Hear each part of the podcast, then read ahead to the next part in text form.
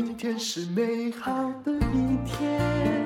欢迎收听人生实用商学院。今天我要来讲一个比较严肃的主题，也就是怎么样找到你在婚姻中的核心价值。商学院一定要谈核心价值。那我也不只要讲婚姻，我觉得人最重要的是，有时候你要找到你的核心价值，一个不能被影响的价值。我看到这篇文章是来自于这个我的好朋友张德芬空间里面一位心理师写的文章，他写的是一个很有趣的故事。那因为讲的这位明星他是香港人，所以我讲起来比较没有心理负担，不然就变成在谈本地八卦。他讲的是一位明星叫做欧阳震华，他说呢。呃，就是在一九九二年的时候哦，当时香港有个连续剧哦，是法庭剧，其实我也没有看过，创下了平均三十的收视记录。这个不管在世界各国电视台，都只有在传统媒体的时候可以找到。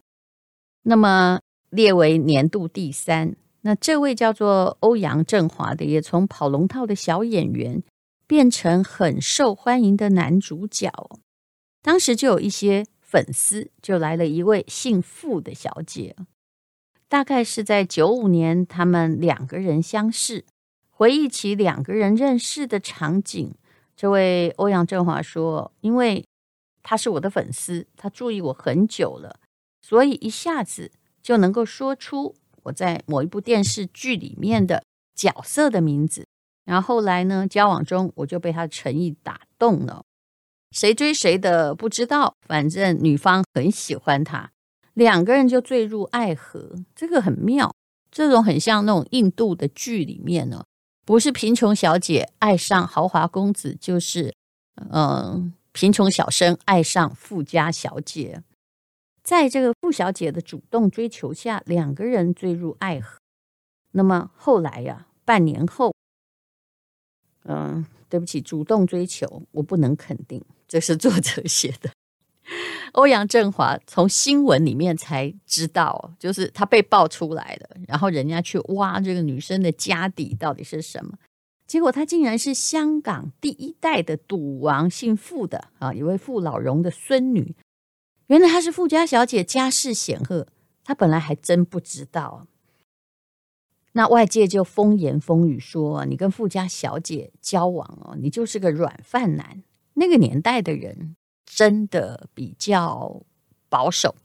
那个年代看起来好像是我这年纪，算一下，对，九五年认识的时候大概是。所以这个年代的男人或多或少还是有一点大男人主义的阴影。被人家说女方比较有钱，我是来吃软饭，他没有这个心思啊，他自己有赚钱能力，他是非常非常的受不了。不过啊，在那个年代真的比较不公平。如果女性嫁入豪门呢，不管人家怎么说，你还是会觉得光荣，对吧？嗯。所以呢，这位欧阳震华他跟好友诉苦说，他想要放弃感情啊。不过这位好友呢，他可能是一个比较独立思考的人吧，他就跟这位欧阳先生说：“哎，如果你真的想吃软饭，那就吃啊，还怕别人说啊？那不是为什么要怕别人说？”我们当演员的本来就天天就有别人说，对不对？哈、那别人说又关你什么事呢？睡在你旁边的是你的老婆，又不是那个别人。这句话讲得很好，所以呢，他们两个人就没有因为这么大的压力而分手。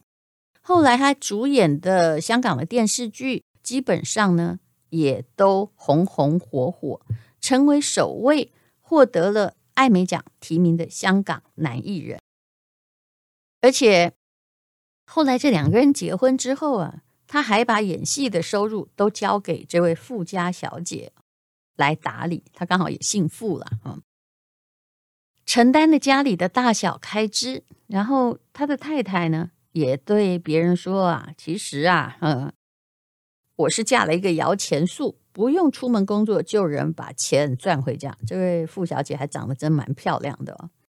面对外面的冷嘲热讽，她其实是这样的解释，我觉得这个要心里没负担才行。只要你没阴影，别人呢就没有办法让你乌云罩顶。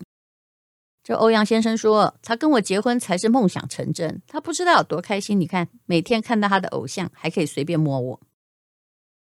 有一位知名的作家奥斯本在处理夫妻关系的艺术里面，他提到了一件事。幸福婚姻的前提是各自努力去满足对方的需要，但是完全满足是不可能的，因此也应该学会明智的承认现实。我觉得人不承认现实，问题真的太大了，才真的会毁坏婚姻。比如说。很多人，比如说太太赚的比先生多，就有人会去问先生说：“你能接受吗？”哎呀，拜托你，不去问人家婚姻还不会出问题，你一直问就会给人家压力，不是？你真的是羡慕嫉妒恨吧？不然人家能不能接受关你什么事？又不是你娶到这样的老婆。每个人在婚姻之中都有自己的长处，其实啊，也有自己的不足之处。你知道什么样的婚姻，什么样家庭会毁坏？就是哈、哦，已经不谈自己的贡献，拼命在跟。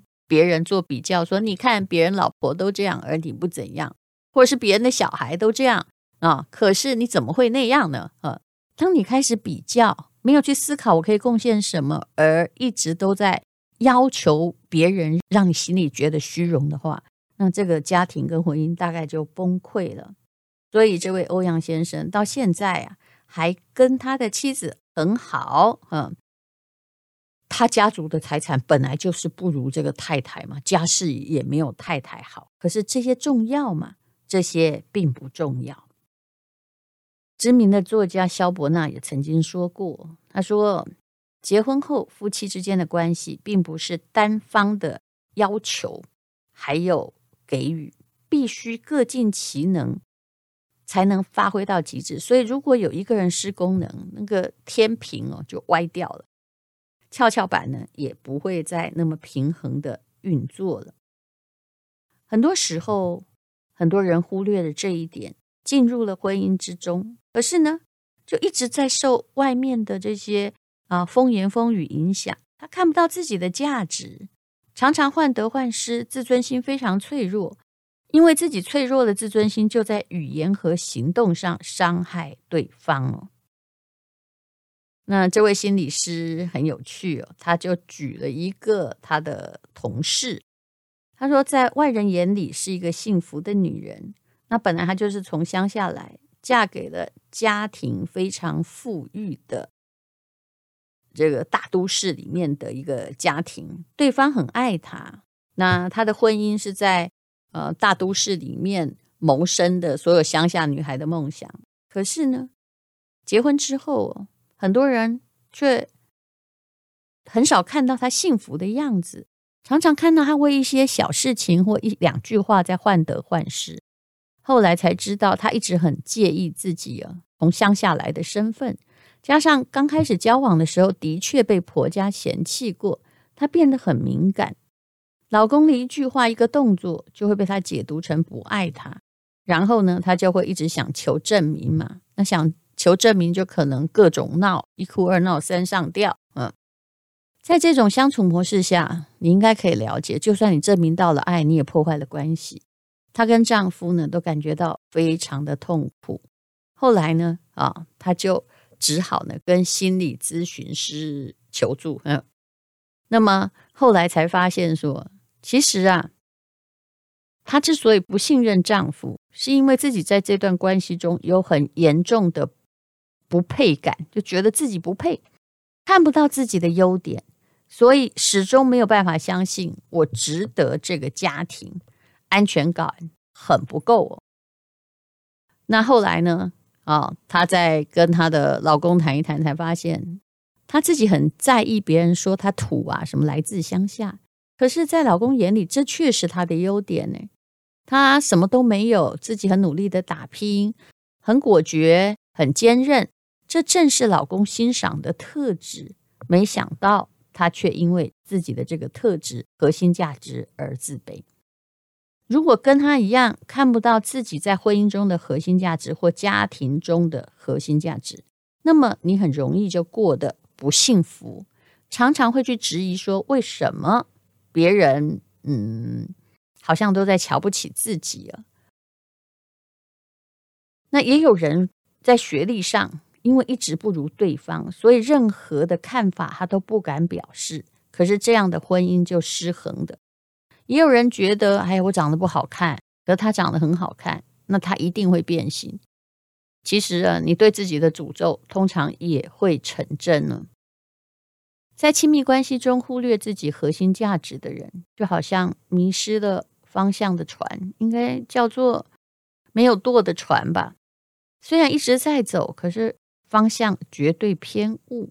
明明希望对方爱自己，可是呢，却总用言语伤害别人，结果是越来越糟糕。当然，如果不爱我，是劝你是算了啊。哦、那不然要怎么办呢？那其实呢，人跟人之间的在一起也有原因。也许他看中了你的核心价值，但是你有没有看中自己的核心价值呢？如果你可以找到自己的核心价值，你就可以做自信迷人的伴侣。有一个心理学家曾经说过，爱情里有一种价值互换原则，听起来很势利，对不对？不是的，请听下去。两个人互相吸引，是因为彼此有对方认可的价值。如果我们一边怀疑自己的价值，一边要求对方喜欢自己，就会变得吸引力越来越弱。那到底你该怎么做呢？啊，嗯，发现核心价值，你要怎么发现呢？一切的弱点其实未必是弱点，而是因为你在那方面自尊低，所以你才会觉得你不值得。那么你可以怎么样发现核心价值？就是你可以自己做一个 SWOT 分析啦。啊，SWOT 分析这在商学院里面每个人都做过。我常常在，比如说博士班入学考试，我也写下我的啊优势啊、劣势啊，还有机会呀，啊，甚至呢，啊，还有你的嗯可能出现的让你震惊的那一点呢。那你可以去把自己曾经取得的成就啊当成你的优势，你可以把你喜欢做的事情当成你的机会。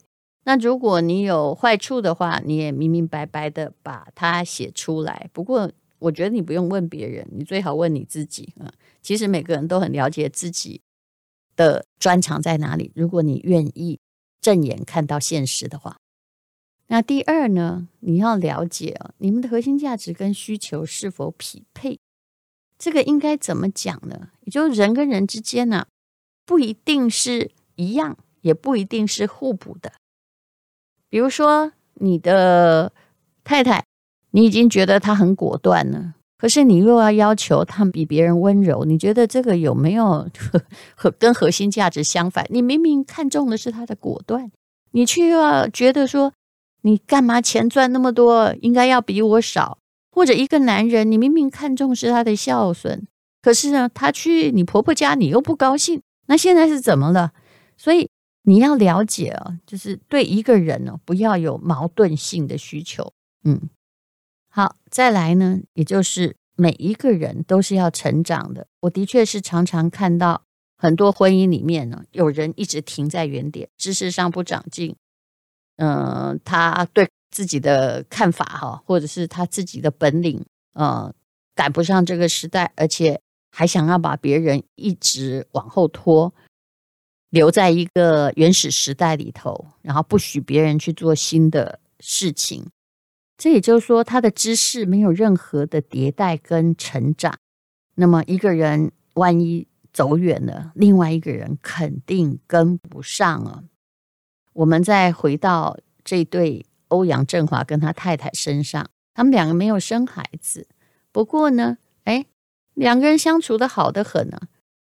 他们很注重彼此的陪伴啊、现在欧阳震华也没有太多戏了，两个人常常去旅行。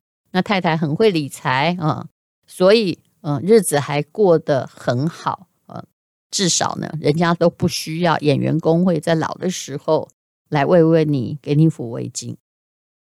法国作家罗曼·罗兰有很多名句，他曾经说，在婚姻中，每个人都要付出代价。同时你也都会回收点什么，这是婚姻的规律。那么，你看看能不能真正的欣赏你的能力，欣赏你的。假设你还想在一起，就去欣赏他的长处。你必须要找到自己的价值，那么这个关系才有正面的可能。对于孩子也是一样的。我之前呢有在我的 FB 发表过一篇文章哦，也就是说，我当时只是写到小孩啊就被我送去十天，在一个西雅图的学校读书。那这个。学校的副校长是我的朋友，所以他让其实他们那边并不是寒假，然后我们可以去那个学校读十天书哦。那就有人一直来说去美国太远啦，那干嘛不去日本呢？有的没的，而且用的语气让我有点不高兴。你有没有发现哦？就大家都已经不知不觉加入可怕妈妈俱乐部，这是别人的小孩哎。对，提到小孩就很喜欢给别人意见，可能只因为你的小孩比别人家大。但你有没有想过呢？其实把他送去这里读书是我跟爸爸的决议哦。我当然很谦虚的说，我的书读得不够好，没有喝过洋墨水，因为家里没有提供足够的经费，这辈子就只能念台湾的土学校啊。这个呃，念了好多个学位，也都是同一所大学，所以经验不够丰富。但这不代表任何人可以对我的孩子的教育发表意见。其实我好像反应有点过激，但是。我前不久遇到一个呃好久不见的朋友，他也是每天晚上哈，就是我带着孩子跟他吃顿饭，然后他就打电话给我说：“我觉得你孩子有什么问题需要改正啊，怎样怎样他会更好。”我说：“请你不用操心，你的孩子都大了，我知道你在教养小孩上面比我有经验，但 我差点说你不要忘记，我从小书读的比你好，对，不行，不要因为书读得好而骄傲哦。”但我跟他说：“你可不可以不要操心的孩子？因为我有在观察他，然后我知道什么是对他好的，并不是你认为什么对你的孩子好，我的小孩就会要往你认定的方向发展。那你当时怎么不好好读书呢？对不对？而且你要给别人小孩意见，一定要很小心，不要让人家觉得你高高在上哦。”那他为什么讲到日本会不太高兴？你真的不要以为我没有跟爸爸讨论过，说为什么我们的小孩并没有先去找这个日本的学校，明明那么近啊！就算夏令营，我们也没去日本。你知道为什么？因为这个环境哦，日本的男尊女卑，我老实说，天花板很低。这跟他们的敬语文化的确有关系。其实我们台湾社会才没有给女性那么大的压力哦，台湾有好处的，嗯。当然，我们也可能有一些重男轻女，但是现在，哎呀，比我们那个时代好多了。可是日本哦，并没有比我们那个时代好呀。嗯，虽然人家是一个很文明的国度哦，那么我们在教育小孩，我们选择什么样学校？拜托，他不是你孙子，你可不可以不要有意见啊？小熊的爸妈呢，都是看遍世界的人，书虽然也没有说真的念得很多，博士也还没念完呢。我们两个都没有喝过洋墨水啊。不过说真的。以前呢，也都是读书的佼佼者，大家可以不要来有意见了嘛。那我后来就重申了三个原则哈，我在这里把它讲一遍，就是说，第一呀，啊，呃，核心价值哈，每个人自己找到就好，好吗？世界的和平建筑在大家把自己的事情管好上面，不要去侵犯别人的界限。不专业的事情不要发言，别人家事拜托你不要管啊，因为没有碍着你。第二呢，书不见情，最了解孩子的是我，还有爸爸。那你这个，哎，人家不认识你的阿姨，你到底是要来说什么样的意见呢？第三呢，动不动给人家意见是很高傲的，是一种居高临下的态度，对人际关系恐怕有伤害。你如果意见太多，欢迎去做 podcast，但你如果动不动对别人的意见管很多。或对别人的人生哦，有很多的策略啊，莫名其妙就要踩进去的话，你有没有发现旁边呢都没朋友，而其实孩子也都不敢回家，很怕跟你讲话。有时候啊，自扫门前雪也是一种态度，而且是一种修养，不是什么样的事情你都有意见。我以前在影剧圈时。我最害怕有人来跟我说：“那谁谁谁离婚啦，谁谁谁夫妻吵架啦，你有什么意见？”我都会觉得，嗯，我不知道是他没礼貌还是我没礼貌，我都会问说，不好意思，请问这件事情发生在别家，我跟他又不认识，我一定要有意见吗？啊，一定要当意见领袖吗？啊，那我们不知道为什么这个社会形成了一个名嘴文化，就是谁对谁都要有意见。我们不要因为太想热心帮忙，帮不上忙，只使一张嘴，然后就变成三姑六婆。我倒觉得这是女性的修为。谢谢你收听人生实用商学院，重视自己的核心价值就好。今天是勇敢的一天，没有什么能够将我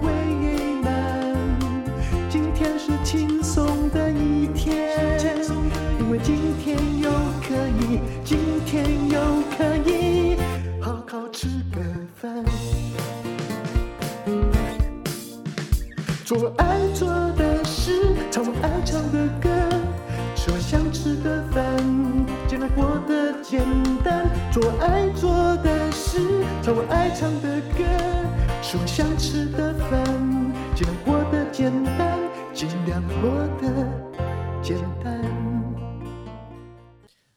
大家好，我是苏格兰认证威士忌讲师 Howard。这次跟吴淡如淡如姐推出了线上课程《终于喝懂威士忌》，目前早鸟价价格不到一百美金，不限时间，自由回放。你一辈子可以看，而整个课程呢，除了涵盖了基础的威士忌知识之外，我们还会教大家到底如何品饮一支威士忌，以及威士忌到底除了喝跟品饮之外，在你的生活当中还能够带给你什么样的价值，我们都会涵盖在这次的课程当中。而且除了这个之外，我们还会跟大家提到你在日常生活中会遇到大大小小的与威士忌有关系的生活的问题，期待各位你能够准备。备好你的酒杯，而且呢，在不断欣赏课程的过程当中，也带着课程里头所提到的每一支酒，让你慢慢的欣赏，也让你慢慢的品味威士忌。我们在课程当中继续陪大家聊更多有关威士忌的细节哦。